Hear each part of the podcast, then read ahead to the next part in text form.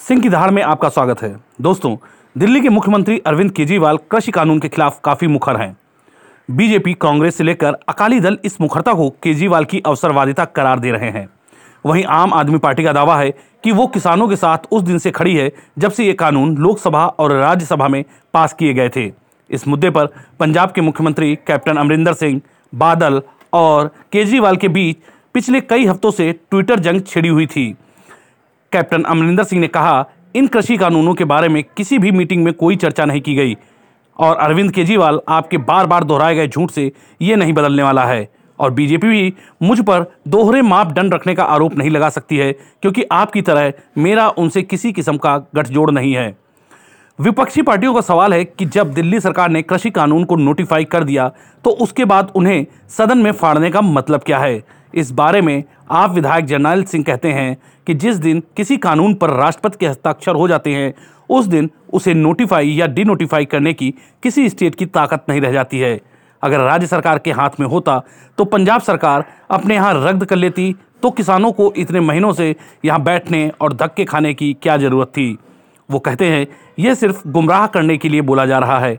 आम आदमी पार्टी ने दिल्ली की विधानसभा में भी और आंदोलन के पहले दिन से अपना रुख स्पष्ट किया है।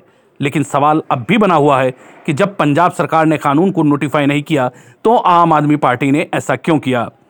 पंजाब में आम आदमी पार्टी की राजनीति को करीब से देखने वाले वरिष्ठ पत्रकार जगतार सिंह मानते हैं कि वो पंजाब में कांग्रेस और अकालियों के खिलाफ सत्ता विरोधी लहर के कारण खुद को दोबारा ज़िंदा करने की कोशिश में लगी है।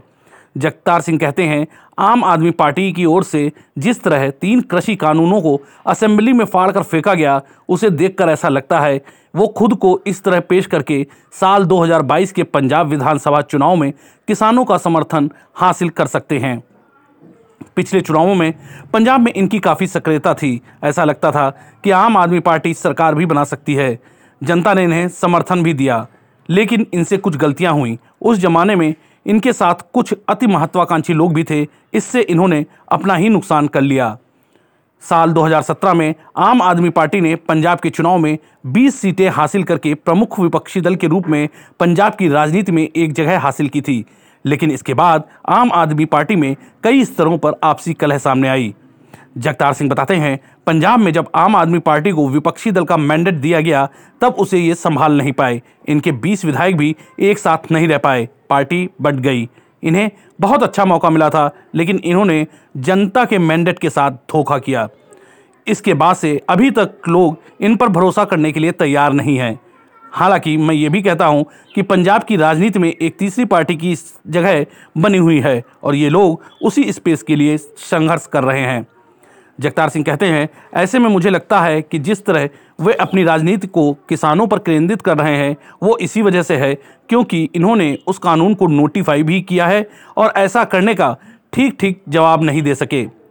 आम आदमी पार्टी को आंदोलन के दिनों से देखने वाले वरिष्ठ पत्रकार प्रमोद जोशी मानते हैं कि पार्टी के हालिया राजनीतिक कदमों में चुनावी रणनीति की झलक मिलती है। आम आदमी पार्टी एक तरफ़ पंजाब और हरियाणा की राजनीतिक ज़मीन छोड़ना नहीं चाहती है, क्योंकि ये जो किसान आंदोलन है, वो मूलतः पंजाब और हरियाणा के ही किसानों का आंदोलन है।